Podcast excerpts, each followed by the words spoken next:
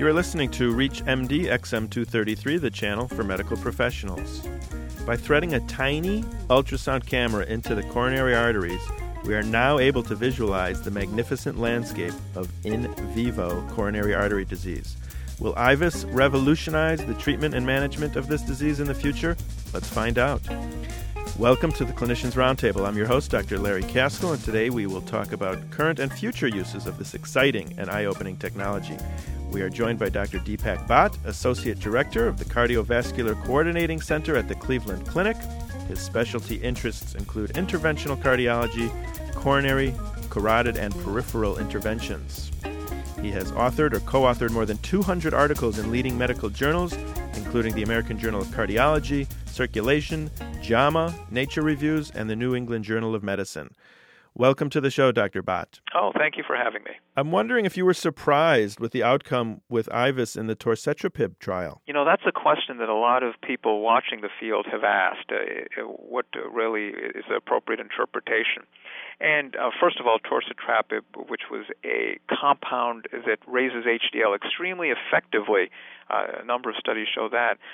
Many people thought that this was going to be the next big blockbuster in cardiovascular medicine. Huge increases in HDL cholesterol uh, that many thought would have to translate into reductions in plaque progression and ultimately reductions in heart attacks and strokes and, and, and cardiovascular death. But as it turns out, the drug was ineffective in reducing clinical events, and if anything, seemed to be perhaps causing uh, adverse events. So, how could it be that something that's so profoundly raising HDL wouldn't be beneficial? Well, um, we don't know is the answer, but intravascular ultrasound, I think, even in this context, was useful because in the intravascular ultrasound study that examined this compound, uh, there was no significant reduction in plaque progression. So even though HDL was going up, plaques weren't going down in size. So I, I think here too, IVUS uh, was predictive of a drug's uh, failure in this case. Were you able to get LDL low enough in that study? Was it was it lower than 70? Well, in that particular study, there was aggressive LDL lowering as well.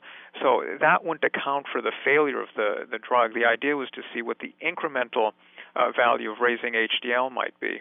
And the hope had been in patients, even if they've got low LDLs, as many patients now on statin therapies do, uh, who continue to have clinical events, would then raising HDL uh, somehow further reduce their risk. Many cardiologists believe that it should. I mean, I still continue to believe it should. It just turns out that this compound didn't do it. Were you personally involved in the asteroid trial or the reversal trial? My role in these studies was only in those patients that were enrolled at the Cleveland Clinic, where I've done intravascular ultrasounds on patients enrolled in all the IVUS studies we're doing. So, can you can you help our audience a little bit and compare and contrast the differences between the reversal trial and the asteroid trial? Sure. Well, these are uh, different study designs. The reversal trial was a randomized uh, study of two different statins. The idea was to compare intense LDL reduction versus more modest LDL reduction. It was pravastatin 40 and atorvastatin 80 milligrams that were compared. But again, it wasn't so much to compare particular drugs or doses, but rather particular strategies. And it showed that uh, the more potent LDL reducing strategy, atorvastatin 80, um, seemed to halt plaque progression, though it didn't really induce regression of plaque. So you were pretty much left with what you had. Asteroid, on the other hand, was a study, and it wasn't a randomized study to clarify, but uh, patients received uh, rosuvastatin, another type of statin, and uh, were followed over time, baseline and follow-up intravascular ultrasounds done that actually showed plaque regression. So this uh, opens the door to the possibility, really, that uh, high doses of potent statins might not only stabilize plaque and keep it from progressing over time, but actually cause regression of what plaque a patient has.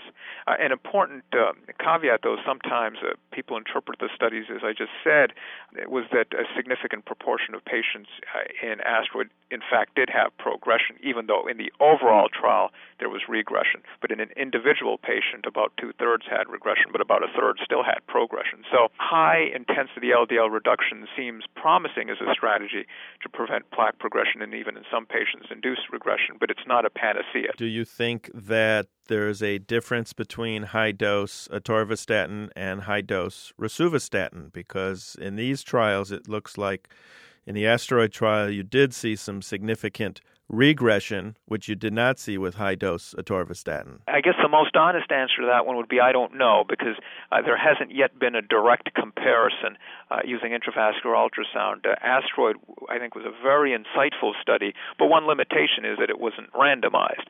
So without having that sort of comparator arm, we can't say for sure uh, which of those two regimens is best. But if one looks indirectly across trials, I mean, there was regression in the rosuvastatin uh, trial where that wasn't on average occurring in the atorvastatin trial. But um, you know, personally, I haven't altered my clinical practice based on that just yet. I want some you know uh, clinical endpoint data before making that switch. If you had to decide today, and it was for you, and you had some significant disease, and you could only pick one agent, what would you pick? I would go with atorvastatin 80 myself because it has the most efficacy data. I'm not talking about intravascular ultrasound, which is still ultimately a surrogate endpoint, but in terms of hard endpoints, you know, myocardial infarction, stroke, death, it's got the most clinical data in terms of high dose statin therapy I'm referring to, and the most safety data. So, you know, rosuvastatin 40, I think, uh, seems like a very promising approach. It might be better than atorvastatin 80. I just want to see some more safety data sure. on the order of thousands of patients right. before making that wholesale switch. You are listening to ReachMD XM233, the channel for medical professionals. I'm your host, Dr. Larry Kaskel, and today we're talking with Dr. Deepak Bhatt about IVUS and its use in the real world. Dr. Bhatt, has IVUS led to any significant changes in treatment guidelines as far as you've seen? Well, not directly. I think data that's been generated from the intravascular ultrasound studies has, has further fueled this concept of lower is better with respect to LDL cholesterol. So I do think it's contributed to the guidelines becoming uh, even uh, more aggressive with their LDL targets, uh, you know, moving from 100 to the optional target of 70 milligrams per deciliter for patients at high risk. Uh, so I, I think it's been useful that way, but I wouldn't say that it's directly changed the guidelines. We we read about ApoA1 Milano infusions and that that represents the future for lipidology. I'm wondering if you've participated in any experiments using these infusions and seen any actual improvement in the arterial walls. Well, that trial was coordinated by the Cleveland Clinic, and um, my uh, chairman, Steve Nissen, was the one that ran that study. I uh, enrolled a few patients in here, did intravascular ultrasounds on them, and I think that uh, more important than the drug itself there was really the concept because that study was the first one to show that, that preceded the asteroid study that showed regression uh, with uh, high dose uh, rosuvastatin.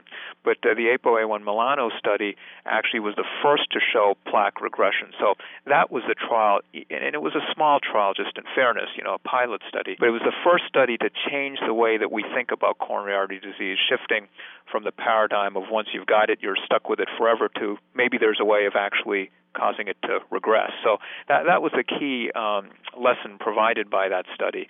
But in terms of that compound itself, it really would need to be evaluated in. I don't mean necessarily just it, but even similar compounds in large phase three trials before it'd be something that was clinically useful. Moving on to a entirely different agent for treating coronary artery disease. Amlodipine was studied in the Camelot trial, and was wondering if you could comment on what kind of results we're seeing with that on IVUS. You know, I'm glad you brought up that particular study because so far we've been talking about plaque on intravascular ultrasound or IVUS and and different agents that might affect it, predominantly agents that are viewed as cholesterol lowering medications, though some might even say they've got anti inflammatory properties. But the important thing that the Camelot trial showed us is that blood pressure reducing medicines also appear to affect plaque progression rates. That is, the lower one is able to get the blood pressure, the less likely plaque is to progress. So, just as it has been shown that lowering LDL to low levels, say an LDL of 70 or lower, seems to affect plaque progression rates in a favorable way. It appears that lowering blood pressure also, and I'd say a good target for someone with established coronary artery disease would be 120 or less as far as their systolic blood pressure, also retards plaque progression. And I think in the future, and again, a little caveat, future studies will really need to validate this, and I mean large scale clinical trials, but I do think in the future it will be validated that the appropriate blood pressure target should be even lower than the targets we set, a systolic of 140 for most folks, or maybe 130 for those with diabetes or chronic kidney disease. When you're looking at uh, plaque makeup, can you actually determine the histology using IVUS? Well, that's um, an interesting thing to ask. Intravascular ultrasound is much more refined in its ability to characterize plaque than an angiogram, uh, but it's not perfect. So it's an ultrasound image. It lets us see what the plaque uh, looks like uh, in real time. Uh, it doesn't really provide specific characterization of the tissue elements. That is, you can sometimes get a sense of things like if the artery is heavily calcified, that'll show up as a dense white signal. But if you're trying to differentiate, say, lipid from thrombus, not terrific at doing that. If you're trying to delineate lipid rich plaque from lipid poor plaque, not really going to do that.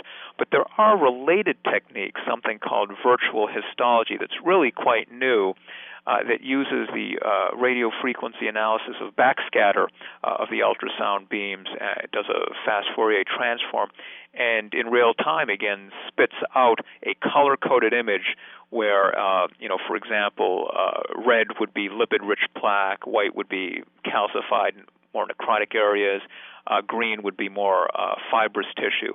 And so a, a plaque that registers red, and a lot of red is one that's uh, very rich in lipid content, perhaps is the quote unquote vulnerable plaque. Right, so that would be the one where you might want to stent, whereas the other ones you could potentially leave alone. Theoretically, yes, but there's no data to support that. Right now, the reason to put a stent in would be based on clinical grounds, presence of ischemia, and uh, luminal narrowing, that is, the percent stenosis. If a, a, a plaque, for example, was 70% in, on an angiogram and you were going to stent it anyway and it showed up being vulnerable, that well, that wouldn't really change what you would do because you were going to stent it anyway. If there's a 30% plaque and it lights up red and it's vulnerable, you still at the current time wouldn't stent it just because that there's no evidence to support that that action would then reduce the patient's future risk of myocardial infarction. So, it, it, virtual histology really is a research tool. You know, IVUS is a research tool for the most part, but virtual histology is even one further step removed from actual daily clinical practice. Lastly, Dr. Bhatt, we've talked about the fact that we now see regression with actually different classes of drugs. And I'm wondering if there's any study yet that shows that by decreasing plaque volume, you're actually decreasing clinical events? Well, that's the million dollar question, isn't it? And there's no single direct study that links those two together, but if you're willing to look at the totality of evidence, for example, the reversal study showed plaque um, differences in plaque progression with two different lipid lowering regimens. Those same two agents at the same two doses were studied in the Prove It trial of acute coronary syndrome with several thousand patients and showed that more intensive LDL reduction reduced clinical events. So, at least across studies, it seems to hold up that agents that are beneficial on intravascular ultrasound defined plaque also reduce clinical events. Dr. Bhatt, thank you so much for coming on the show today. Oh, thank you for having me. It's been a lot of fun. I'm Dr. Larry Kaskel, and you have been listening to the Clinicians Roundtable on ReachMD XM233, the channel for medical professionals. For comments and questions, send your email to xm at reachmd.com. Thank you for listening.